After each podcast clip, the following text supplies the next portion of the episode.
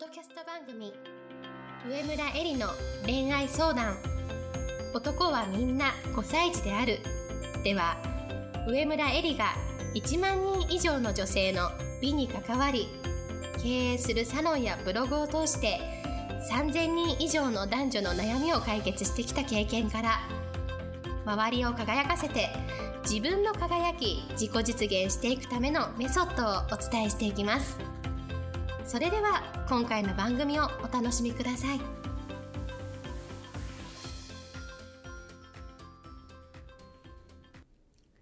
こんばんは、上村えりです。今日もポッドキャスト上村えりの恋愛相談、男はみんな5歳児であるを始めたいと思います。それでは今日いただいているご質問をご紹介します。30代女性です。半年前に出産をしました。少し落ち着いてきたので、女性限定のランチ会のようなものに参加しました。その会で出産をしたら、旦那さんからご褒美にプッシュギフトというものをもらうことが話題になっていました。そういう言葉自体があることもこの時初めて知りました。芸能人の方のインスタを見ていると、出産のお祝いに旦那さんからプレゼントをもらったとかあるので、私の中にもいいなという少し羨ましい気持ちもあります。私は彼から特にプレゼントとかねぎらいの言葉ももらっていません。えりさんは出産をした時に何かパートナーさんからプレゼントをもらいましたか？プッシュギフトについてはどう思いますか？えりさんのお考えをお聞かせください、というご質問をいただきました。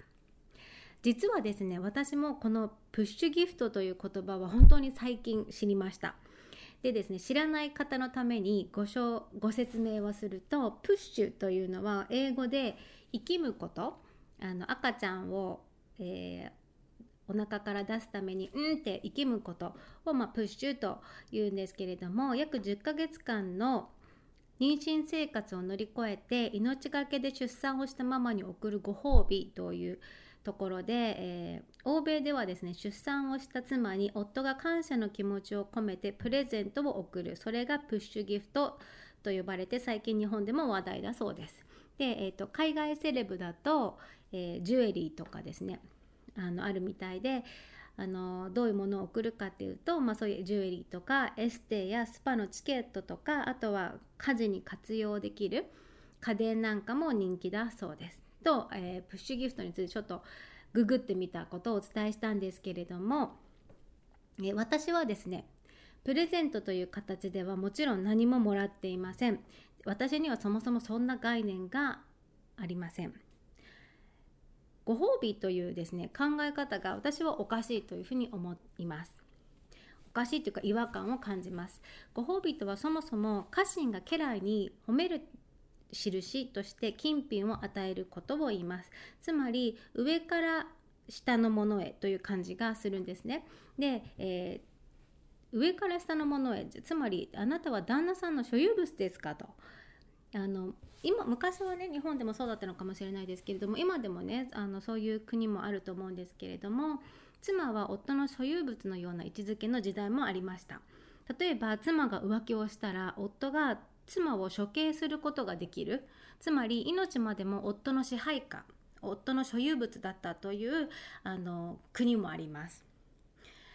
で、こういうふうにね、今日本では家事とか育児の平等を声高にね訴えながら、なぜね、出産したらじゃあご褒美をもらおうとするのか、私はその考え方がすごく違和感を感じるし、矛盾しているというふうに思います。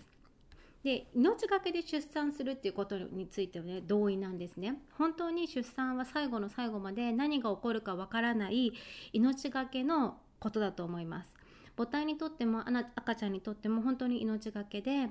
でもですね、それに対してその旦那さんからパートナーからご褒美をもらうっていうことについてはどうなのというふうに私は思うんですね。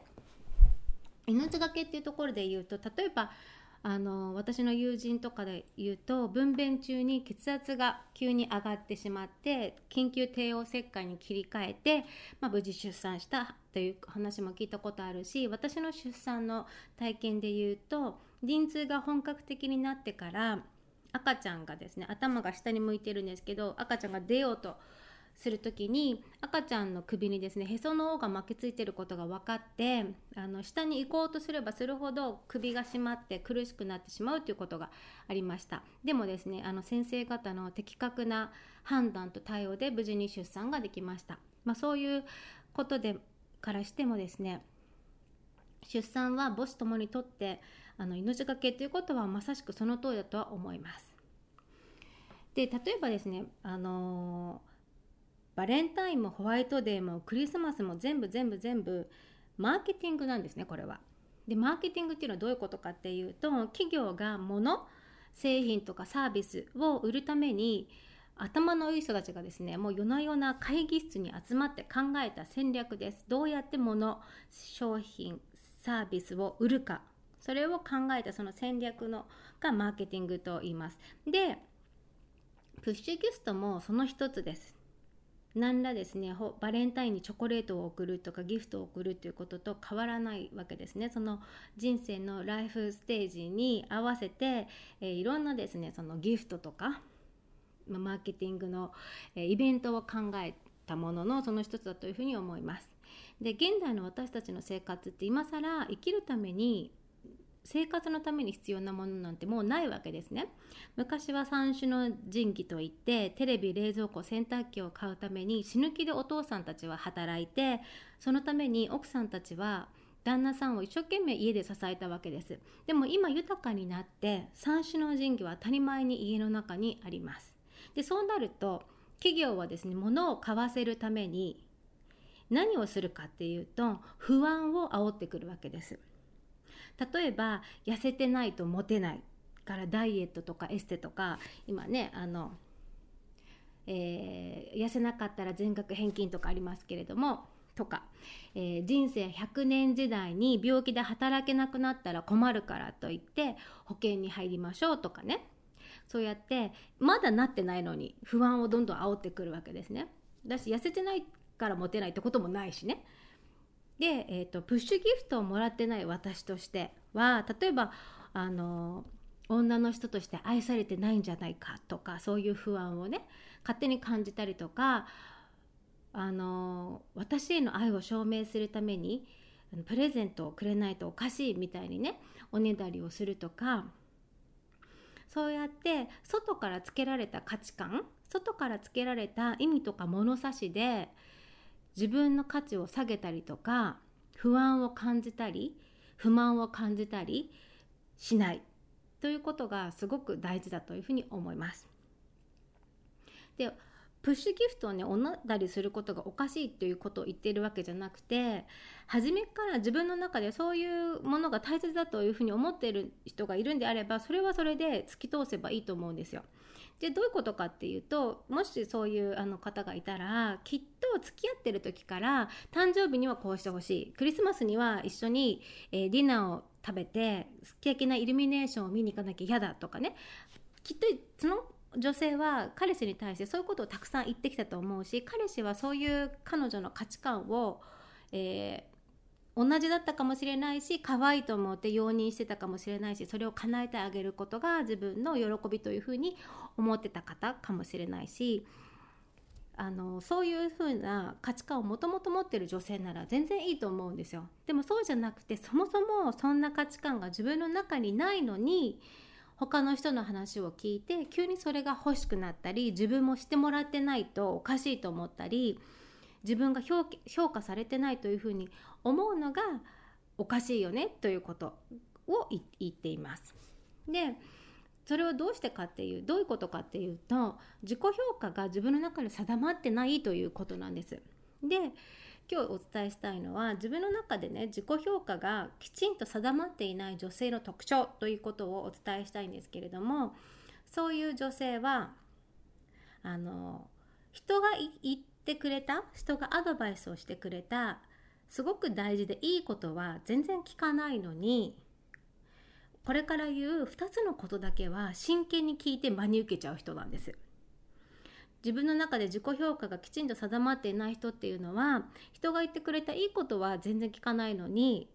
これから言う2つのことだけは真剣に聞いて真に受けちゃうんですね。じゃあ、この2つのことは何かっていうと、1つは悪いことです。例えば、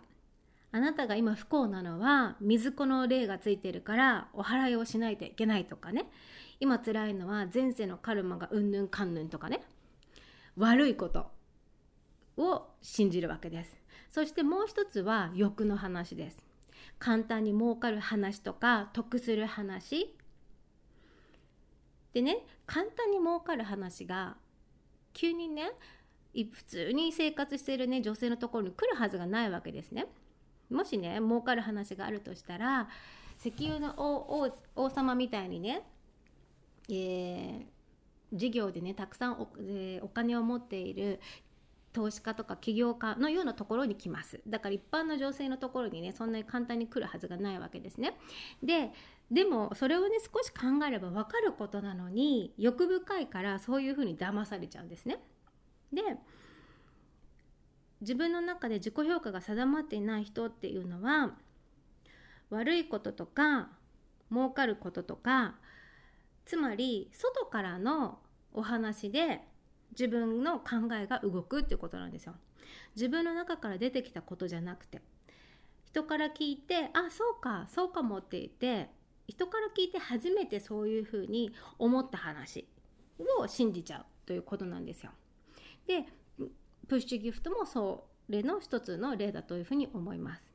で、このね悪いこととか儲かることとかをすぐ信じちゃう、そういう自分がもしいるとしたら、自分の中で自分の自己評価がちゃんと定まっていない女性だということの一つの表れです。でね、彼はどういうあなたを好きになったかっていうと、こういうふうにプッシュギフトとかそういうことを言わないあなたを好きになって、一緒に子供を持とうと思ったわけですよね。で、今でも好きなんだと思うんですよ。世間にそういうふうに踊らされているあなたじゃなくて、あなたの中に軸がある、芯がある、そういうあなたが、自分があるあなたが好きなんだと思います。それなのに急に今日お茶会で他の女性から聞いたようなことをね、言い出すようなことをすると、彼もげんなりだと思います。でね、この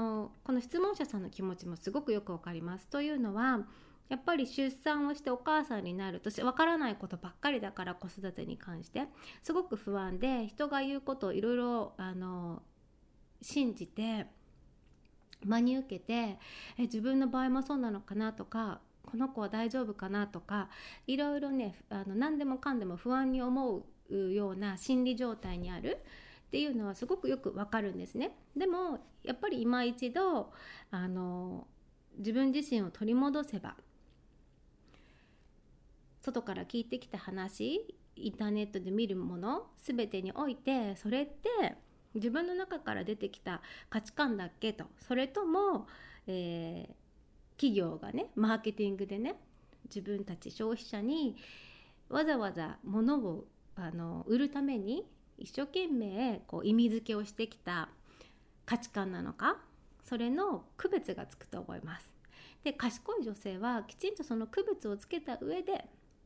何を自分自身に取り入れるべきか、何を今必要なのかが分かる人です。で、彼もきっとそういう女性であるあなたのことが好きで、これからも一緒にいたいというふうに思うと思います。それでは今日の、ポッドキャストはこれでおしまいにしたいと思います。また来週も楽しみに聞いてください。本日の番組はいかがでしたか？番組では上村えりに聞いてみたいことを募集しています。ご質問はウェブ検索で上村えりスペースウェブサイトと検索、ブログ内の問い合わせからご質問ください。また、